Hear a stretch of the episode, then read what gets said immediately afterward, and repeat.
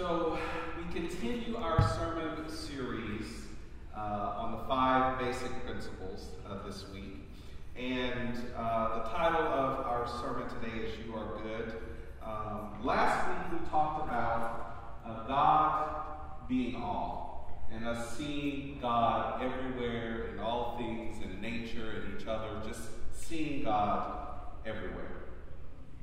And for some of us, that kind of pushed the envelope a little bit because we have to begin to see God in this new and different way.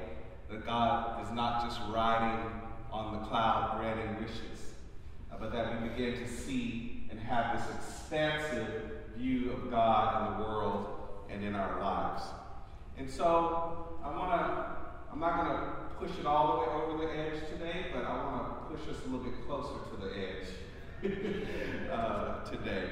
Uh, you know, uh, I have had the opportunity to be uh, your pastor and, and in, in, a very intimate way and to meet with several of you and to counsel some of you and cry with some of you and pray with some of you. And um, one of the things that I have come to learn uh, that is pretty consistent across all of our stories and narratives. Not and not you as an individual without counsel with across all of our stories and narratives, is that we have really truly um, bought into this idea that we are not actually good. And we don't realize it, but we, we, we actually think that we are we're bad. We're sinful and wretches, and only Jesus can save us and make us whole. Now, Jesus can save us and make us whole, but that work is done. So why do we still play the tape in our head that we are bad sinful wretches. Or what about this tape? Something bad happens, and the first thing we think is, what did I do wrong with somebody? Mm-hmm. Why is God punishing me? Why is this happening in my life? And the truth is, you didn't do anything wrong. It's, it's just something called life. I'm sorry, I have no special philosophical principle to teach you that it's just life. And life happens. But we are addicted to this notion that we are not innately good. We are addicted to this idea. That's why we played this video in the beginning where uh, Matthew was talking about uh, nothing separates us from the love of God. Nothing can separate us from the love of God because what did we learn last week? God is all, and so we are expressing as God and expressing as God's love. So innately, whatever it is that you may have done, or oh, I should have did this, or oh, God is whatever that is, that is a narrative that you are writing and that you are creating, and it will be what it's going to be. But the truth that remains immutable is that you are good. And so, how do we begin to recover the image of God, the imago Dei, as it has been said, and to understand that that very divine image of God is in us, that we also possess that same divine spark. During the baptism of Christ, you know, the reading that uh, Joshua read, you know, it's that end where it says, You are my son whom I love. With you I am well pleased. Some of us read that and we don't think, oh, God means that about me too. We think that applies to Jesus only. That Jesus is the only one that God says, Oh, you are my beloved child in whom I am well pleased. But this is a message that has been passed not only in the gospel, but has also been passed in other scriptures. What did it say in Isaiah? It said, Since you are precious and honored in my sight because I love you. You are good. You cannot be your failures and your faults. You cannot be your limitations. At your core, you are simply good. Because of how we were raised in our theology and our uh, thinking in our traditional churches, um, uh, I've heard someone use the phrase fog before, and if I had to describe how we were raised, we were raised in the fog. We were raised to believe in the fog. We were raised to be addicted to the fog. What's the fog? Fear, obligation, and guilt. I'm afraid I can't do this because I don't know how. I'm afraid if I take this risk, this is going to go wrong. I'm afraid to live up to my dreams. I'm afraid to be intimate with someone. I'm afraid to go to church and connect in community. I'm afraid to get on the highway, so I drive on the roads. I'm afraid to engage in any particular way. I'm afraid to stand up for justice. I'm afraid to speak my mind. I'm afraid to believe that my life could be anything other than what my parents taught me it could be because this is all they ever thought. Just afraid, afraid, afraid, afraid, afraid. And then it is, on top of that, we throw on that, well, there's a list of sins. You got to be afraid of those too. I don't know about you, but even as your pastor, that list that's out there, I'll probably break it's 670 something sins in Leviticus. I know I commit at least 785. the point being is that if we got to take all this time to focus on the list, then we live in that fear continuously. And what I am saying is, is that if we truly believe, I want to talk to my good conservative Christians who are in here. If you truly believe that there is power, wonder working power in the precious blood of Christ, then you've got to believe that you are good. You can't keep track of your sins. You cannot keep track of your sins. Your mind just cannot do it. So you gotta release and let go. What do they say in AA? Powerless, surrender to another power. You are powerless when it comes to keeping track of your sins and your faults. You have too many. So do I. But we can live into the reality that we are created and designed good. What about obligation? I lived, with, I lived with a whole lot of that, and I went through a whole lot of treatment to learn how to let go of obligations. Everybody wants to obligate you to something. Everybody wants you to show up for them in a particular way, but they don't show up for you in that particular way. Every, everybody wants to obligate you uh, for something. And, and if you don't get past your fear, and, and even the fear of missing out, because that's another one, FOMO, the fear of missing out, if you don't get past those fears, then you will fall prone to being obligated to some mess you don't need to be obligated to. And the whole reason the obligation becomes a commitment is because there's the tape that says, I'm not good. I need this thing. I need these people in order to complete me, to make me whole. No, you are already good. You do not need that obligation if you have decided the obligation are and the goodness that God has created you to create in this world. The only obligation you need is the obligation which you live into your good, your talents, your strengths, and bringing about God's rule in this world. Those are the only obligations you need.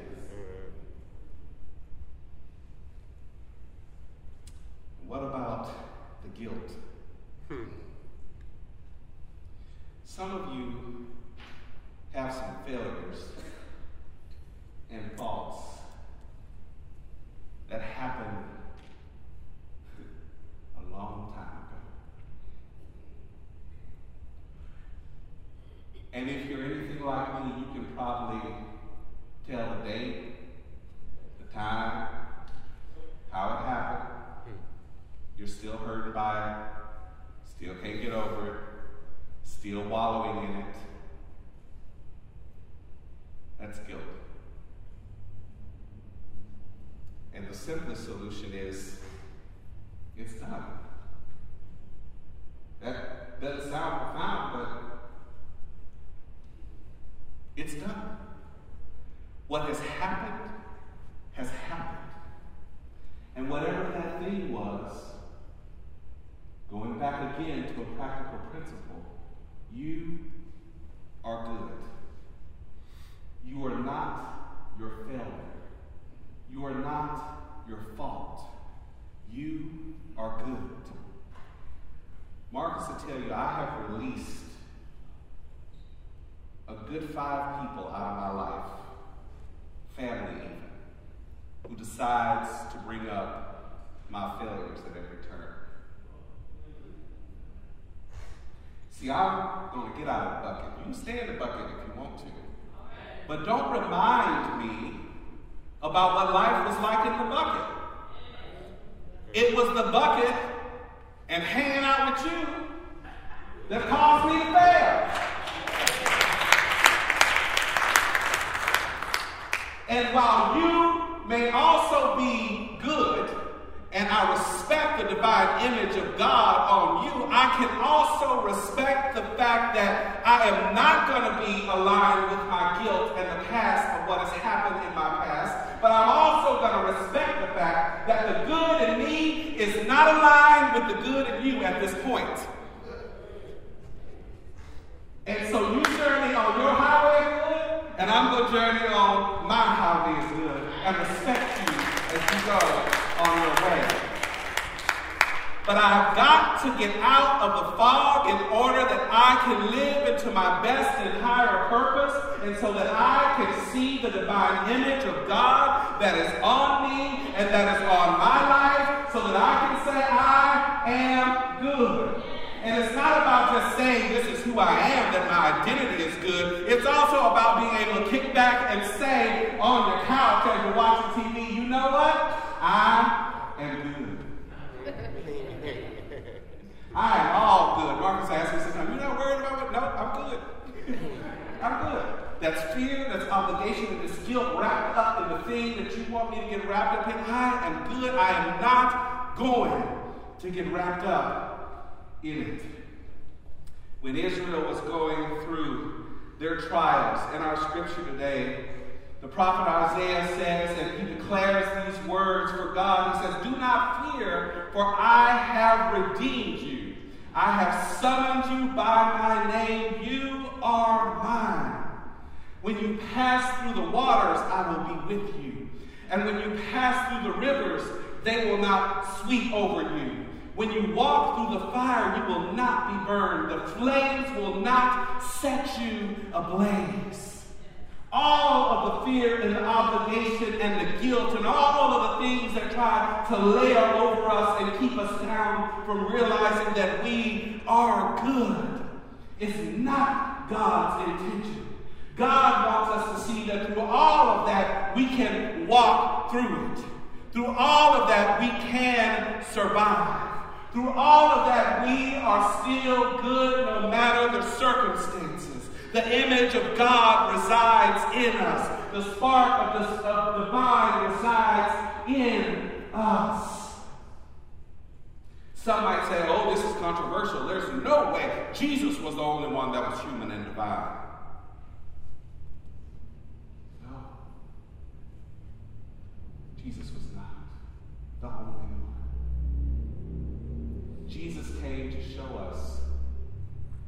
Scripture say? This I do, but you shall do greater things. As my mom would say, ain't that what the Bible said? This I do, but you will do greater things. We cannot do those greater things without being both human and divine. Why is there so much trouble in the world? Why people can't, you know, why we can't do this and, and lay hands on people and this is pain and healing and this and that? Why we can't do all of these things? I will simply state evolution. At one point, we didn't even know how to read.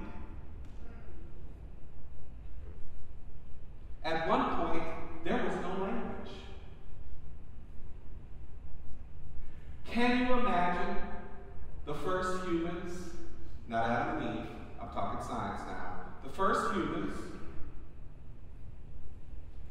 no language, nothing.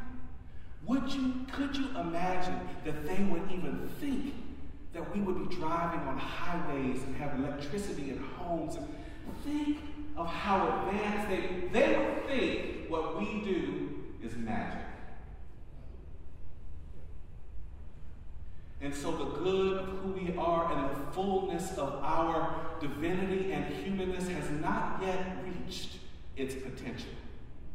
But in each generation, we are called to raise up that potential and to show it more and more and more.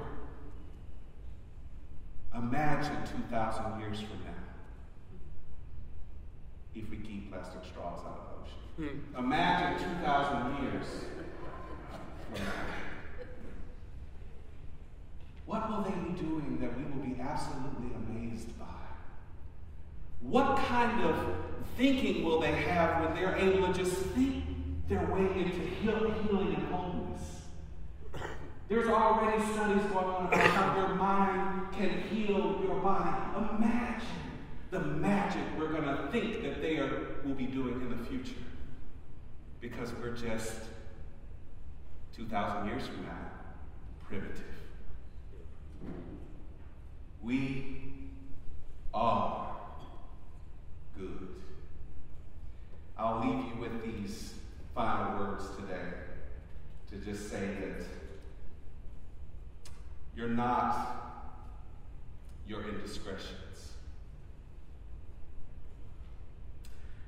You're not your bills. You're not your job. You are not your mental difference.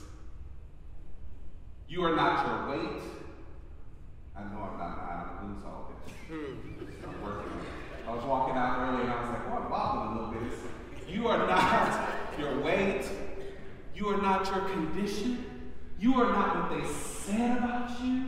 You are not your sickness. You're not all of the failures. You're not all of your faults. You are not your family dysfunction. You are not even your political party. You are not your race. You are not your country. You are God's own created in God's image, designed by God to be good and to be divine. You are good. No matter what the report card says, no matter what the bank account says, no matter what address you live at, no matter what you're going through right now, no matter what happens in your house, no matter what happens on the job, no matter what happens in school this coming week, you are good.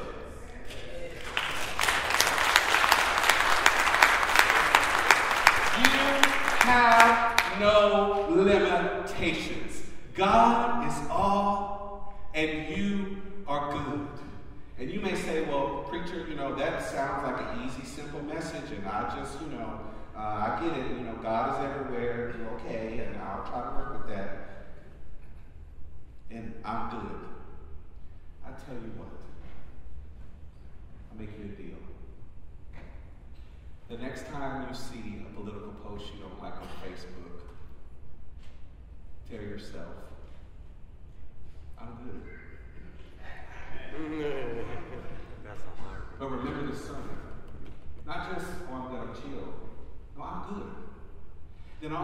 yourself, you know what they're good to.